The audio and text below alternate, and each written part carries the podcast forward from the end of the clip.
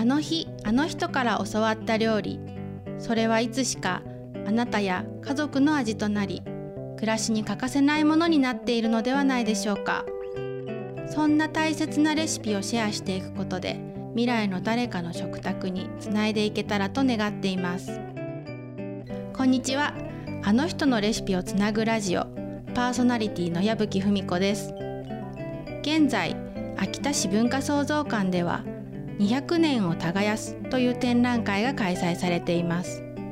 このプロジェクトは食生活と産業工芸美術舞台の分野ごとに秋田のこれまでを見つめ未来へつなげていこうというものです。その食の分野では私矢吹がキュレーターとなって秋田の方からレシピを集めて展示しています。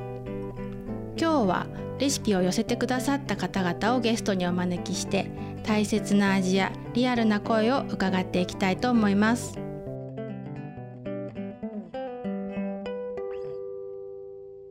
本日のアシスタントをご紹介します。にかほ市にお住まいの国重咲さんです。こんにちは。こんにちは。よろしくお願いします。お願いします。咲さんも実はこのレシピを寄せてくださっているんですよねはい。私はにかほ市にお住まいの斉藤薫さんから教わったそば寒天のレシピをご紹介しました、はい。このそば寒天なんですけど私も実際に作っているところをお邪魔して見せてもらったんですけども、うんはい、もうそばの濃厚な、ね、まったりとのしたところがね魅力で地味深い美味しい寒天でしたね。そうですね。そば農家さんならではのレシピだなと思いました、うん、はい、はい、そうこういったあのさきさんとかおるさんのエピソードもすごく素敵で作り方だけではなくその奥にある物語も楽しんでいただきたいなというような展覧会なんですけれどもこの文化創造館ではこのレシピもご紹介してますので是非見に来ていただけたらと思っています、はい、そしてさきさんは関西のご出身ということで、はい、まだ秋田の味はねあの初心者というところもあると思うんですけど、ね、初めて出会うものばかりですね。うん、ね、今日も、はい、あの秋田ならではのお料理がいろいろ集まってきますので、楽しみに進めていきましょう。はい、はい、では早速ですが、えー、今回のゲストをご紹介していきます。今回なんと3人の高校生がやってきています。はい、国学館高校の調理科の生徒さんたちなんですよね。はい、若々しい雰囲気で楽しみです。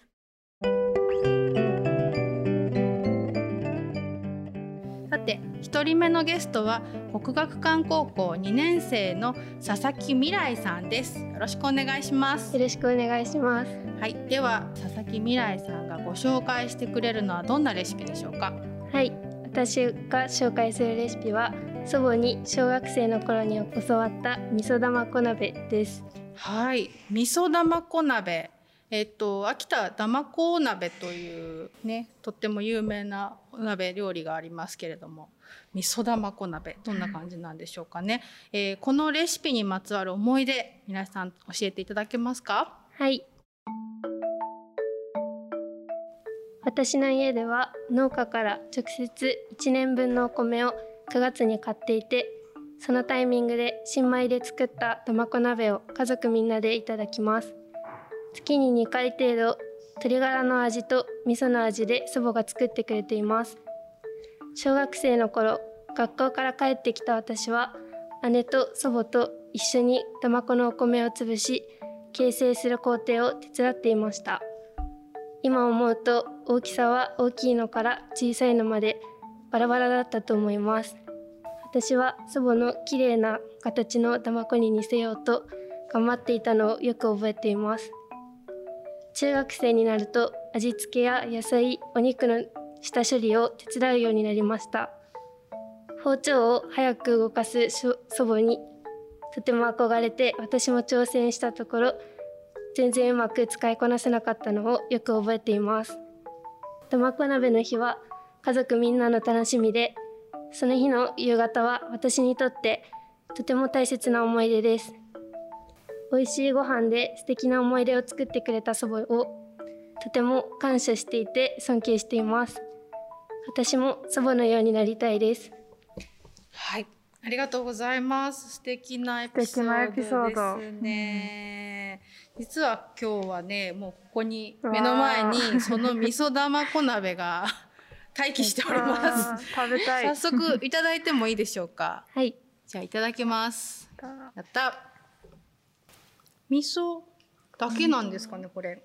いや。味付け。えっと味噌のベースのタレを先に作るんですけど、うん、醤油とみりんとお酒とあとごま油など使って、だからコクがあるんだ。うんとしっかり味がついてて、食べ応えある。お団子がねめちゃめちゃ大きい。卵が、うん、あでもこのごまがかかってるんですけど、はい、なんかそれがちょっとおにぎり風な味にもなって、確かに。楽しいこれ、うん、美味しい。えー、なんか卵っていうと本当お醤油味が基本かなと思ったんですけど、うん、味噌が入ると深みが違うんですね、うん、これは未来さん作ってくれたんですか？あそうです。あ。の昨日祖母と一緒に作りました。綺麗なあの形になってますよ、だまこ。さきちゃんは関西出身なので、だまこ鍋っていうのは馴染みがなかったですね。秋田に来て初めて存在を知ったぐらい、向こうでは食べない料理です。ね、あの本当さっきお話しされてたように新米側で取れると思う、お米をこう潰して、はい、みんなでその新米が取れた喜びをシェアするためにお鍋をするっていうふうに聞いてるんですけど、そういう感じなんですかね？そうですね、うん、やっぱり新米をもらいに行くのも結構お父さんとかお姉ちゃんとかと一緒にもらいに行って、うん、すごい大きい袋に入ってる米の1年分なので、うん、結構迫力があって、うん、そう米を大切にしてるっていう、はい、あれですね、ううちの雰囲気はあります。えー、それでこのねお米を潰す加減知ってます、なんていうか。半殺しですね。言うんですよね。秋田の人たちはね、秋になると半殺しをね しまくるんですよ。びっくりしました。初め聞いた時、何のことか、ね、あの粒がのちょっと残るぐらいに潰すことをね、半殺しって言うんですよ。なんかそれがこうもっちりした食感になってすごい好きです。だまこ。よかった。美味しい。ありがとうございます。えっ、ー、とおばあさんのこともちょっと伺いたいんですけど、はい、おばあさん昨日もじゃあ一緒に作ったということで、ね、一緒に暮らしていらっしゃる？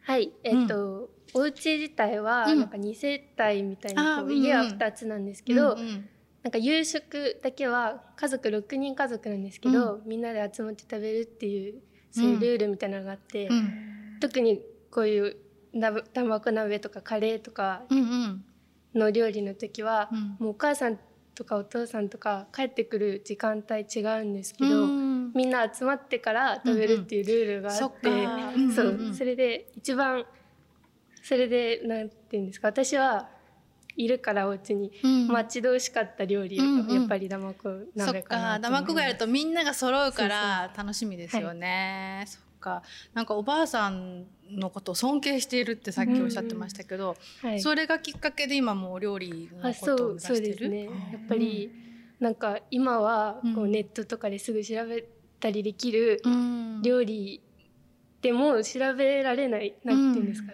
アレンジがすごいので、うん自分の祖母はすごい料理が上手で、うんうん、その昔ながらっていうか、うん、カレーとかもすごい隠し味とか、うん、何入れてるんですか隠し味。すごいんですコーヒーとかケチャップとかなんかいっぱい入れてて、うんうんうん、なんかその真似できないような、でレシピにはないって、うんうん、そういう知識がたくさんあるので、すごい尊敬しています。ね。かっこいい。お会いしてみたいな。おばあさんと一緒に料理することも多いんですか？なんか最近はやっぱりあんまり少なくなったんですけど、うん、それこそお魚さばくのとかすごく上手で、うん、そうですね。結構夏休みとかは聞いてたりしました。うん、いいですね。英才教育羨ましい。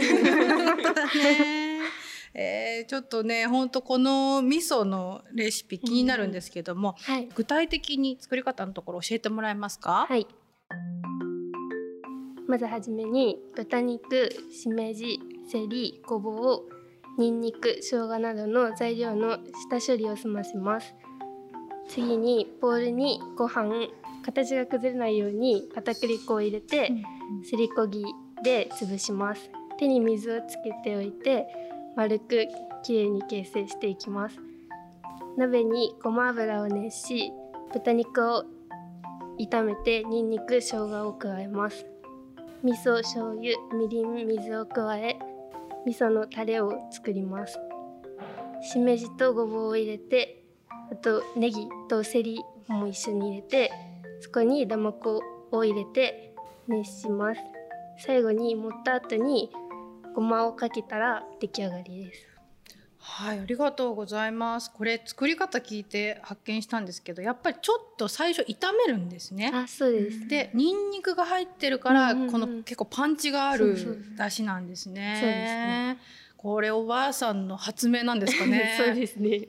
最高、ちょっとね、真似したいですね。本当若い人も好きそうですね。うんうん、なんかちょっとラーメンとか、うん、なんかそういうの食べたい時にも。うんうんしっかり満足できるだまこ鍋って感じがする。いいそしてこれちょっとしたポイントがあるということなんですけども。はい、はい、そうですね。と今回はしめじだったんですけど、うん、なんか本当冷蔵庫にある食材で代用して作るっていうのが結構あって、うん。うん、まあ椎茸を入れる時もあったり、しめじを入れることもあったりして、ですね。一つ目は、二、つ目は片栗粉でしっかりとした卵にすることです。うん、丸くね、はい、しっかり固まるのは、片栗粉のおかげなんですね。はい。はい。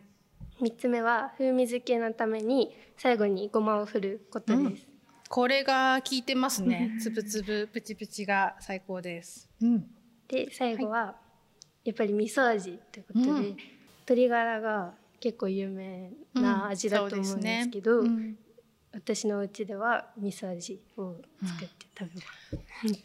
なんか味噌でもできるんだと思ったら、うん、生子のなんか楽しみ方が広がったなと思ったし、うん、さっきね言ってた通り冷蔵庫にあるもので代用しちゃえばいいんだよっていうのは、うん、ねこうじゃなきゃ生子じゃないって私は思っちゃってたんですけど、これは本当おばあさんから あの 教わりました。ありがとうございます。この味噌玉子鍋本当私も秋ですかね。新米が取れたらぜひ作ってみようと思います、うん、はい、未来さんありがとうございました。ありがとうございました。はい。続いてのゲストは阿部美直樹さんです。阿部美さんがご紹介してくれるのはどんなレシピですか？はい。私が今日紹介するレシピは祖母から教わった大根のなた漬けです。はい。さっきちゃんちなみになた漬けって秋田の学校漬物なんですけど、はい、どんな漬物かわかりますか？いや食べたことあるとは思うんですけど、うん、聞いてもどんなのかイメージできないです。うん、あのなた漬けという名の通りあのですね大根をなたで切るんですよ。本当に？本 本来は。最近はもうちょっと簡略化されたかもしれないんですけど、なたで大根を切ることで切り口があのブサブサっとブサブサは秋田弁ですねごめんなさい。あの、えー、デコボコする。うん、それであの味が染みやすくなるらしいんですよ。と私は聞いています。どうですかね？はい、その通りですか？あありがとうございます。よかった。違うよとか言われるかと。えー、このレシピにまつわる思い出を聞かせてください。はい。私の家では誰かの誕生日などの特別な日に食べるメニューでした。私の家では漬物といったらこれで私が子供の頃はこの甘じょっぱい漬物が大好きでした。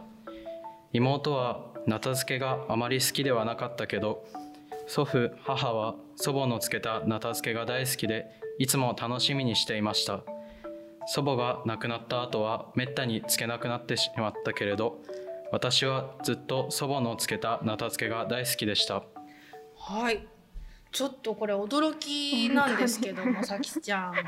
どうですか？誕生日になた漬け？これね初耳なんですけど 誕生日になた漬けが出るんですか？はい。あぶみくんの誕生日にも出るんですか？はい出ました。何月生まれですか？えっと8月までなんですけど。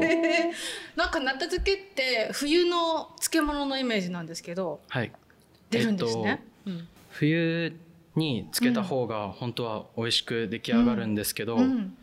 僕もそのなた漬けが大好きだったので、うん。祖母に無理を言って、えーいつも誕生日などの日に作ってもらいました。あぶみくんの誕生日に特別に作ってくれるの？他の家族の誕生日にも作ってくれるの？えっと祖父や母の誕生日の日にも作っていたのを覚えてます。ちなみにケーキもあるんですか？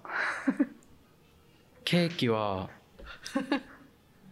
出る時と出ない時 になた漬けは絶対なんだ。はいなた漬けがい。つも出てました。すごい素敵だなと思いました。そんなに好きなんだね。はい。えちょっと作り方のところも教えてもらっていいですか？はい。まず大根をきれいに洗い皮付きのままそぎ落とすようにざく切りに切ります。そしたら塩をして一晩重い塩をのせつけます。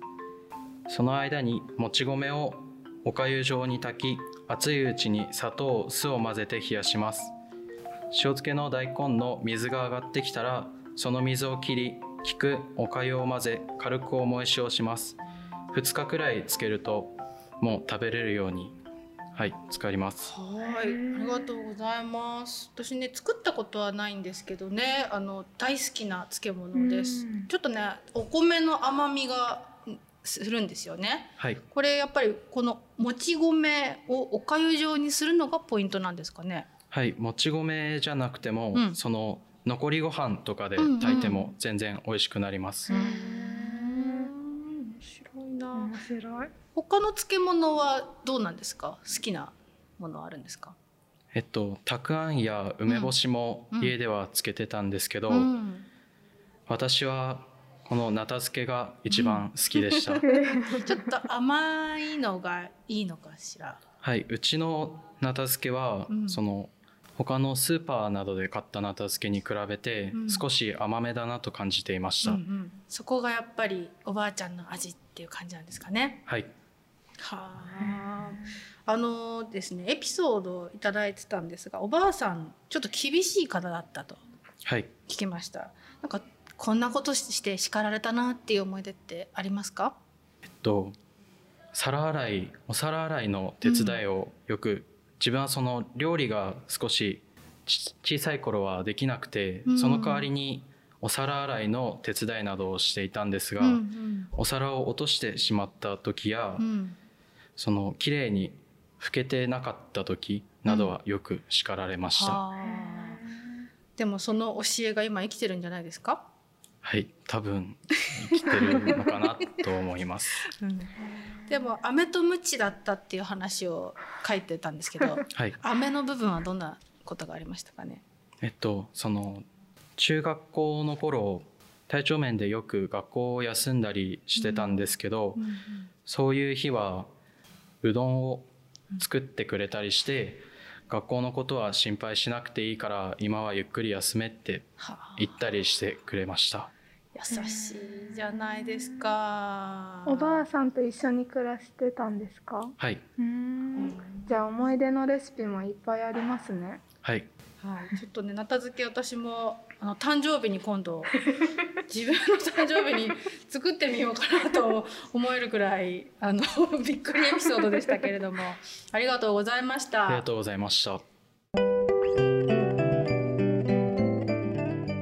い、最後のゲストは菅原さくらさん、3年生ですね。さくらさんお願いします。お願いします。菅原さくらさんがご紹介してくれるのはどんなレシピでしょうか？はい、母の祖母から教わった笹だけの味噌汁です。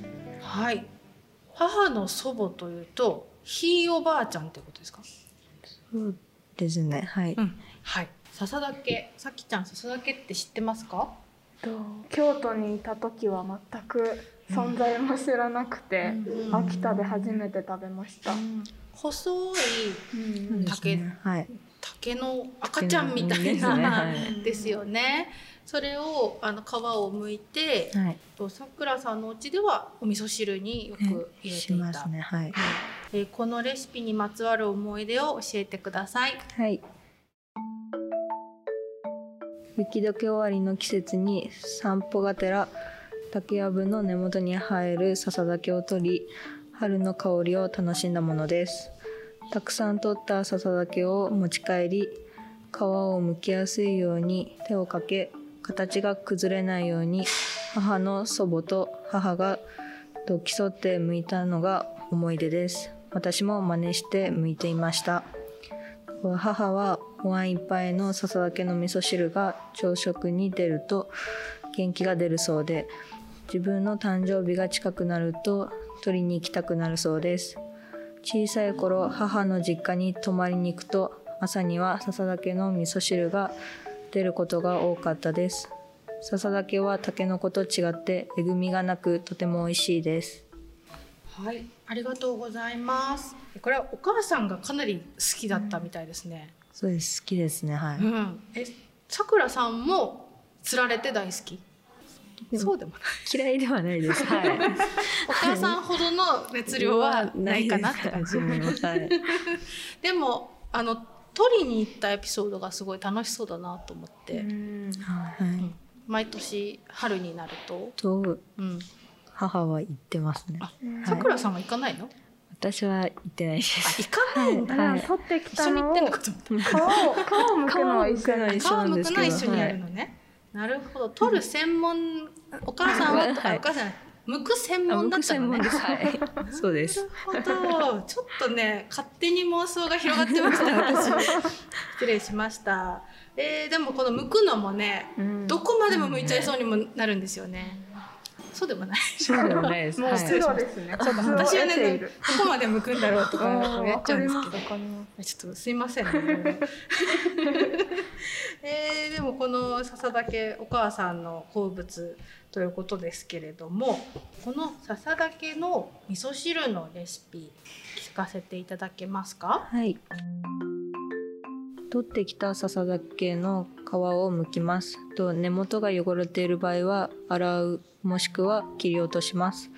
水から笹竹を煮ます。沸騰後味噌を入れてお好みで味の素を入れます。なるほど、はい、もう笹竹だけが入っている。シンプルななんですね、もうそれだけを満喫するための。春の楽しみっていうのが伝わってきます。うん。えちなみに今日はですね笹だけの時期が過ぎてしまったのでなんとここには笹巻きを作って持ってきてくださったんですよ。ありがとうございます。これは笹に笹巻きっていうのもさきちゃん知らないよね。もうそれも秋田で初めて出会いました。はい。これどういうお料理か教えてもらってもいいですか？はい。笹を取ってきて笹をまずきれいに洗ってそれからまあ、三角形に形を作って、うん、中にもち米を入れて笹の葉でこう蓋をして、うん、と縛ってそれから茹でます。はい。そうなんです。これなんて言うんでしょう。テトラ型っていうのかしら。あの笹からね、うん、お餅を出すと綺麗な三角になったものが出てくるんですけれども、あの私これ非常に好きな あのきな粉をかけて食べるのが定番で、うん、もうね美味しいんですけど知ってました？さきちゃんこの いやいや本当にびっくりしました。初めて見た時は、うん、きな粉をまずご飯と一緒に食べるっていうのがちょっと信じられないくて、えちょちょっと。そんな食べ物があるの知ってましたか？みたいにこの間私も聞かれて 当然じゃないって言ったらきな粉をご飯になんて、ね、甘いのとご飯がなんで一緒にいるのってちょっと思っちゃったんですけどでも楽しみです食べるのが、はい、ちょっとこれいただきましょう、うん、ありがとうございます。いただきます。うん。これこれですよ。もう好きな好きな味ですか、これきな粉どのぐらいつけるのが正解なんですか？私は一口食べては食べたところにきな粉をつけていきますね。すごい。うん。まんべんなくきな粉がつくように 食べます。えさくらさんはこれは好きなんですか？このはい大好きです。大好きです、はい、これは大好きなんですね。はいこれは大好きです。ちなみにこの笹は、えー、自分で取りにあ行きません。行きません鳥には絶対に行かないいやいやでも DNA にきっともう刷り込まれてるから大人になったら行くと思う私。そう行くよね。行くと思う。そのうち行く日が来ると思うんだよね、うんう。んそれに備えて今行ってないだけだと思うので。ねなくなくなったら困るしね。それがないと作れないんだもん、いやーこれ作るのは難しかったですか？そうですね。難しいです。このあの笹を三角にするっていうのがやっぱり、うん。あのね秋田のお母さん方の技だと思うんですよね。本当綺麗に巻いて、うん。茹でても形崩れないからうん。本当すごいですよね。それがすごい。私も教わりたいです。さくらさんのこれはお母さんが作るんですか、はい。お母さんが作ります、うん、ちょっと今度習いに行ってもいいでしょうか。ぜひどうぞ。笹はちょっと取っておいてもらって 私もあまり取りに行きたくない方なので あのお任せできたらと思いますけれども。ありがとうございます。ひいおばあちゃんとの思い出っていうのは何か、うん。どんな方だったかしら？と私は小さい頃よくうん。家族でお泊まりに行くのとかあと保育園とかあんま好きな方ではなかったので、うん。ってなるとお母さんの実家の方に行っていろいろあ相手をしてもらったりしてたのが印象に残っててうん。怒るとかそんなあんまりうん。しない方でうん。優しいがなんか一番うんかなと思います、うん。はい。でこういうお料理も作ってくれたりして？一緒に剥いたりして、セーブします。えー、その思い出とともにまた来年も笹だけ味噌汁今度は取りに行ったらいいんじゃないですかね。取りに行ってみます。はい。検行ってみます、はい、はい、今日はありがとうございました。あり。がとうございましたということで高校生の3人のレシピをご紹介してきましたがさきちゃんいかがでしたか？いや秋田の郷土料理が勢ぞろいですごく楽しかったですし、うん。あの調理科の生徒さんたちということで皆さんこうご家族との思い出で料理と出会って興味を持って今こう進路を選択されているっていうのが未来だなと思って素晴らしいなと思いました。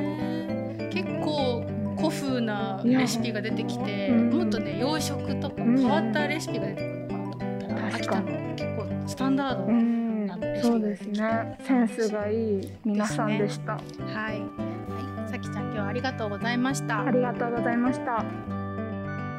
展覧会200年を耕すは秋田市文化創造館で2021年9月26日まで開催しています。食の分野ではあの人のレシピをつなぐと題して誰かが誰かに教わったレシピを展示しています会場にはお持ち帰りいただけるレシピもありますのでぜひあなたの食卓につないでいただけたらと思いますそれではさようなら。